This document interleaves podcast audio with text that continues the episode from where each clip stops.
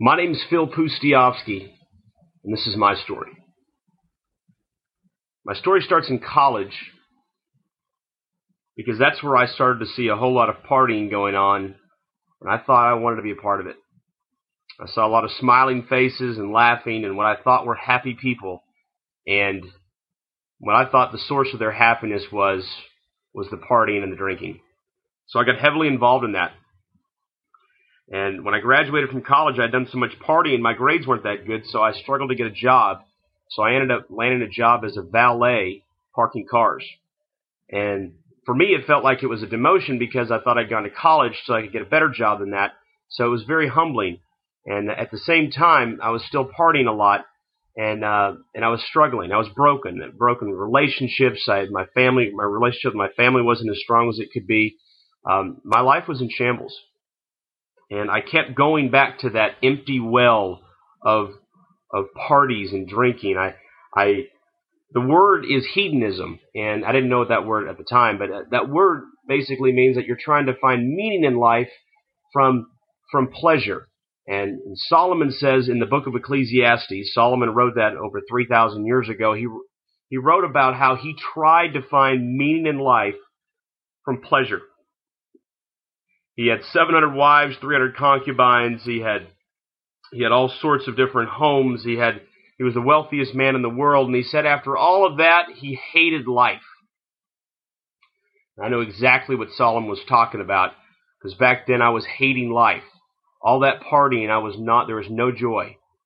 And what I also thought brought meaning in life, just like Solomon, um, when he did his when he, he wrote that book of Ecclesiastes, when he was sharing this knowledge I thought that happiness came from material goods as well. Nice homes, nice cars, nice this, nice that. So parking cars, I started to notice the people who had the nicest vehicles. And I asked them, I said, what did you do to get this car? Now, some were attorneys and doctors and other professionals, but some had said that they were business entrepreneurs, that they started their own business. Now, remember, I didn't have any money after I graduated from college. I had no intention of going to law school, graduate school, becoming a doctor, any of that. So my only shot at making money was to start my own business. And again, I still thought that was the secret to life. So what I did was I went full force into starting my own business. And I chose real estate. And it didn't go very well. That was my dream. I wanted to be a real estate entrepreneur. And I was parking cars and and then um, I decided the best thing to do would be to really, you know, stop working altogether and focus all my energy on on on uh, on this real estate venture. And before long, I was flat broke. I was so broke that what ended up happening was I couldn't pay the rent, so I got kicked out of the place I was staying at, and I moved whatever whatever little stuff I had into my truck, and then I ended up going to sleep in a vacant house in the basement of a vacant house because I knew it was vacant. It was it was I was in real estate. I knew this house was vacant, and there's mold down there. There's no utilities, and I lived on a case of Bush's baked beans for nearly a month. It was a very painful time, and uh, you can hear my voice changing a little bit because it was it was painful.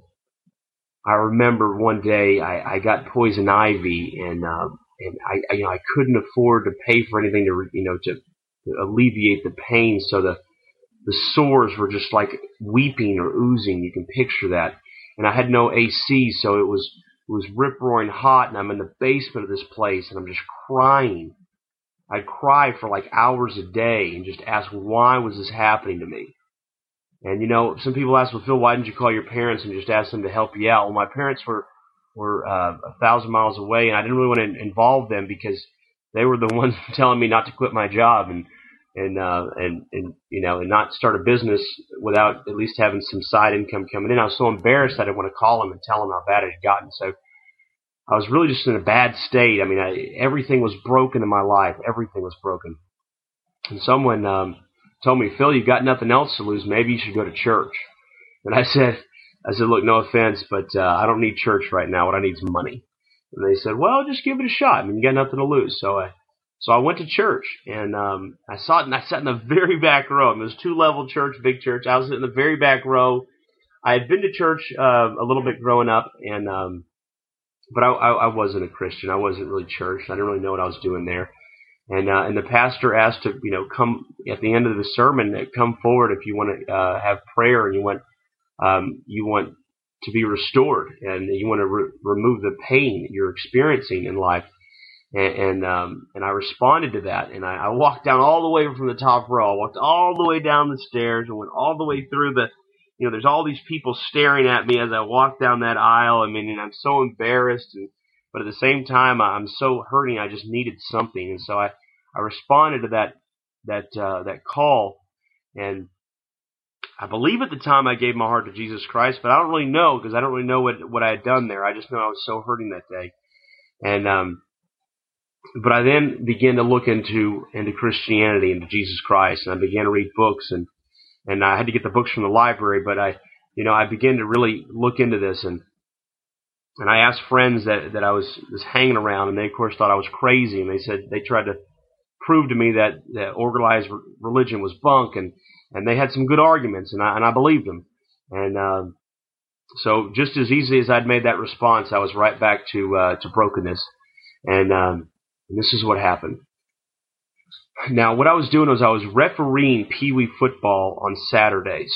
So I didn't really have a job, but I had a little bit of side income coming in. And um, and uh, one Saturday they didn't ask me to to referee, and so I had no money, and I actually ran out of gas, and um, I got stuck at a gas station. As I tried to limp onto the gas station, I got there, but I realized that there was no money on my on my debit card, so I was stuck and uh, I had no money and no change in the glove box. I had no cash in, in my wallet. I had no anything left on a credit card. I was tapped out, and I, I couldn't even get back to my mold-ridden, uh, vacant, no utilities on basement. I mean, I was stuck, and uh, and it was there that I made a deal with God.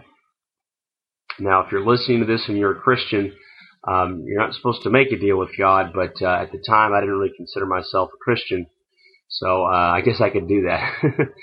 and here's the deal: I said to God, I said, God, I don't know if you're real or not. You know, I, I see Christians out there, but I just see so many people have explained to me why you know you don't exist. If you're real, please prove it to me. If you can get me out of this mess, out of this homelessness mess I've gotten myself into, I'll be your biggest fan. I'll be your cheerleader for life. Now, what most people don't realize is when you make a deal with God, He holds up to His end of the bargain. He does. In fact, I heard a story the other day. Uh, you probably heard of the, the song Amazing Grace. And Amazing Grace, the story behind the song, the, the author of that song is a guy by the name of John Newton. Now, John Newton was a a captain of a slave trading ship in the mid 1800s. Slave trade is the most heinous, one of the most awful things in the history of humanity. And the slave trading in that time was absolutely unspeakable. They would take people from Africa, they'd throw them on these boats, 400 to a boat, and by the time they got to Bermuda or Jamaica, it was down to 100 people. It was awful. And he ran this for 20 years, going back and forth from the Ivory Coast of Africa to uh, to basically that Bermuda, Jamaica area, back and forth, back and forth, and it was heinous and it was awful. And one of those trips, it had been 20 years, he'd been in a long time. One of those trips, he hit a massive Atlantic Ocean storm, and he thought he was going to die. And he made a deal with God. And he said, God, if you can save me from the storm, I will quit this awful business and I will commit my life to you. Well, he did survive that storm. And he, and he, he moved to London. He became a pastor of a small church in London. And one of the hymns he wrote was Amazing Grace. And if you hear the words to that song, next time you listen to it, just picture who wrote it. A man who ran a slave trading ship for 20 years. And that song, Amazing Grace, is the most well recognized song in the world. All because of a deal with God.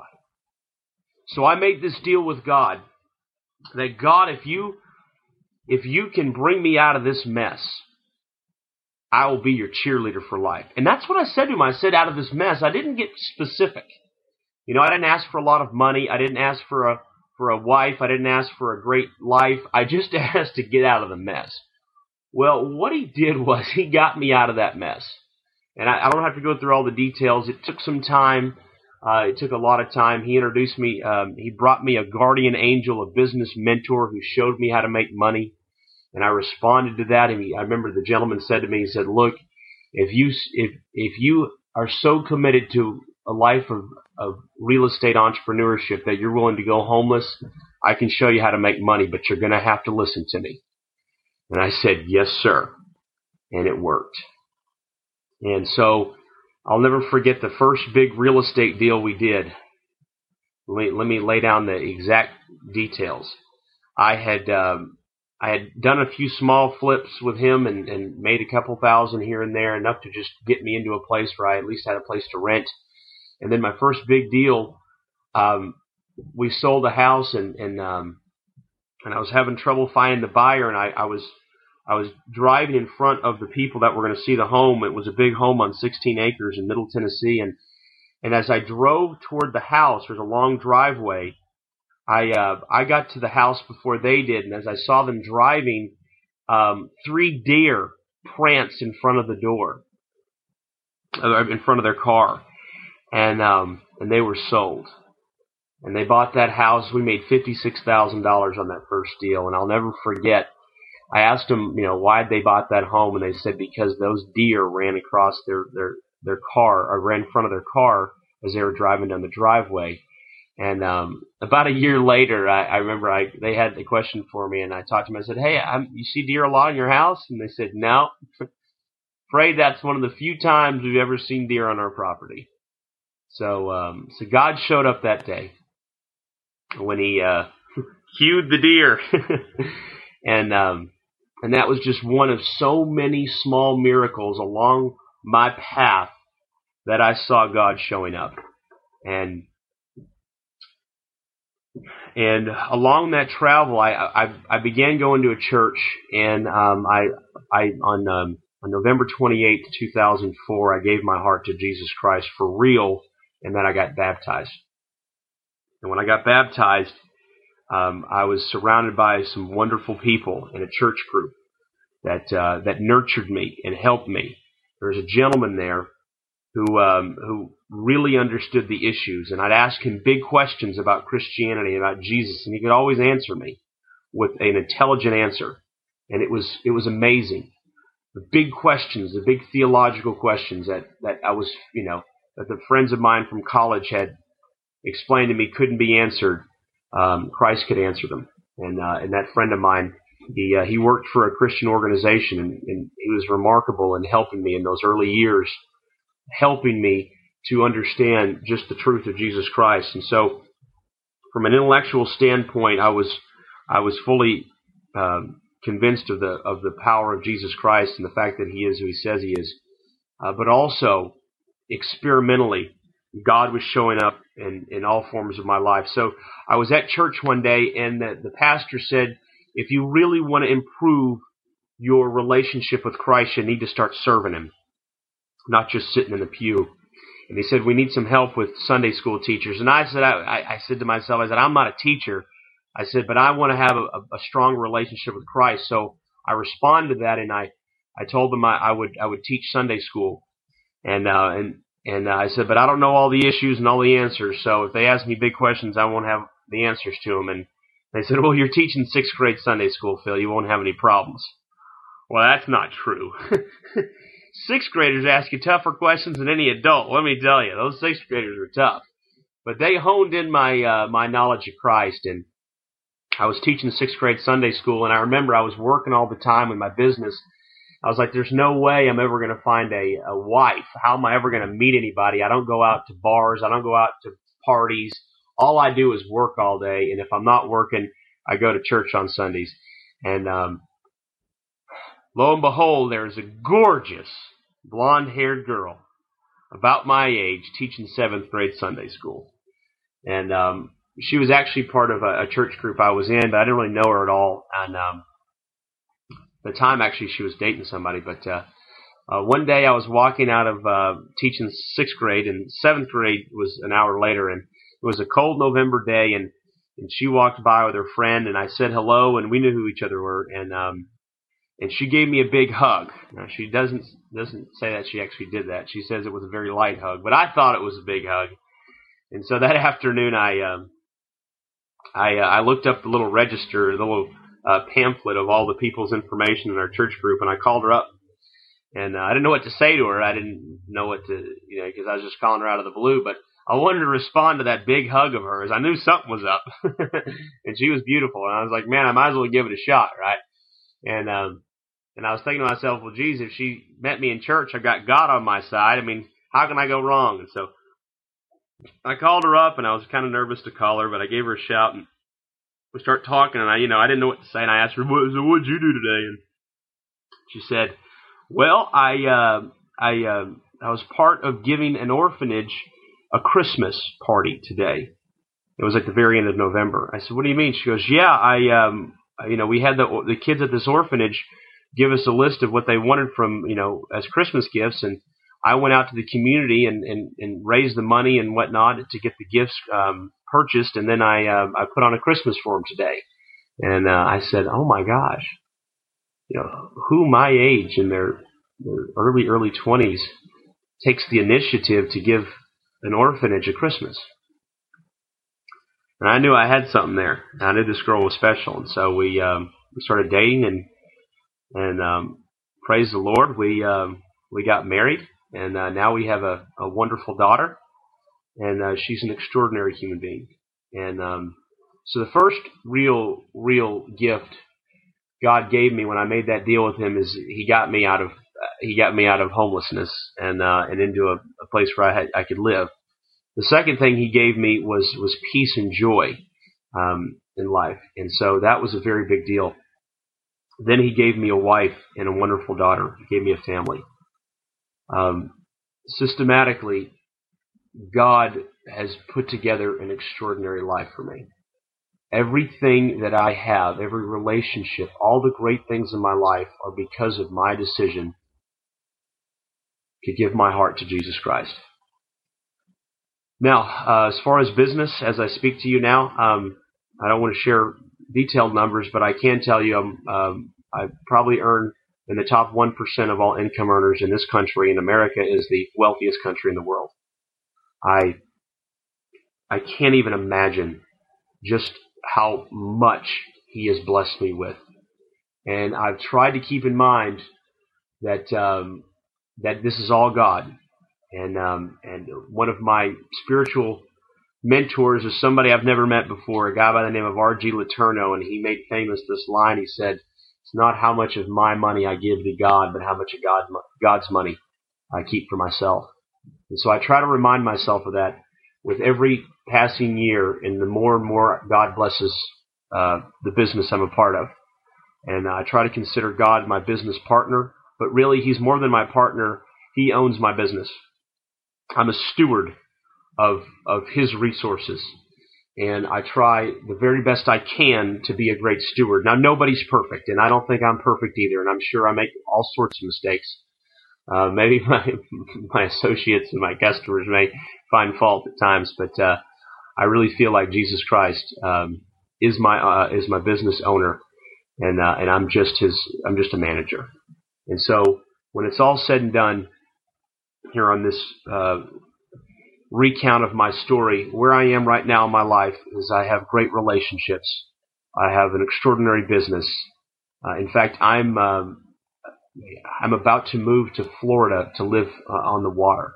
Uh, it was a dream of mine to do that, and you know, God gives you the desires of your heart um, if you serve Him, and um, it's so true. That deal I made with God, just get me out of this mess, God, and I'll be your cheerleader for life. This is me being His cheerleader. I don't know that I I scream from uh, street corners but I try to show through my life story that Jesus Christ is real. and that everything in my life is because of my decision to come to Christ. And and if you if you're coming from my background in college and you're intellectual, if you search long enough and hard enough, you'll find that Jesus Christ is exactly who he says he is from an intellectual standpoint.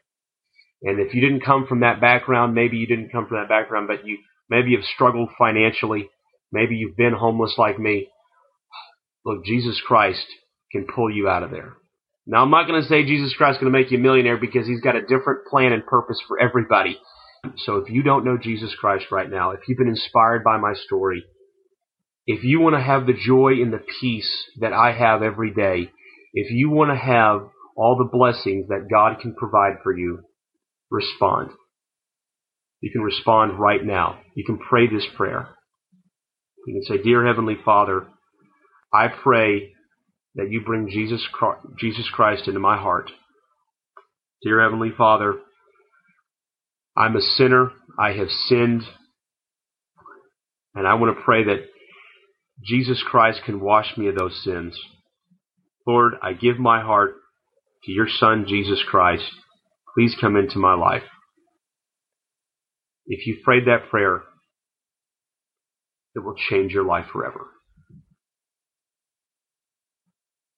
There is no question that everything I am, everything I was, and everything I ever will be is because of Jesus Christ.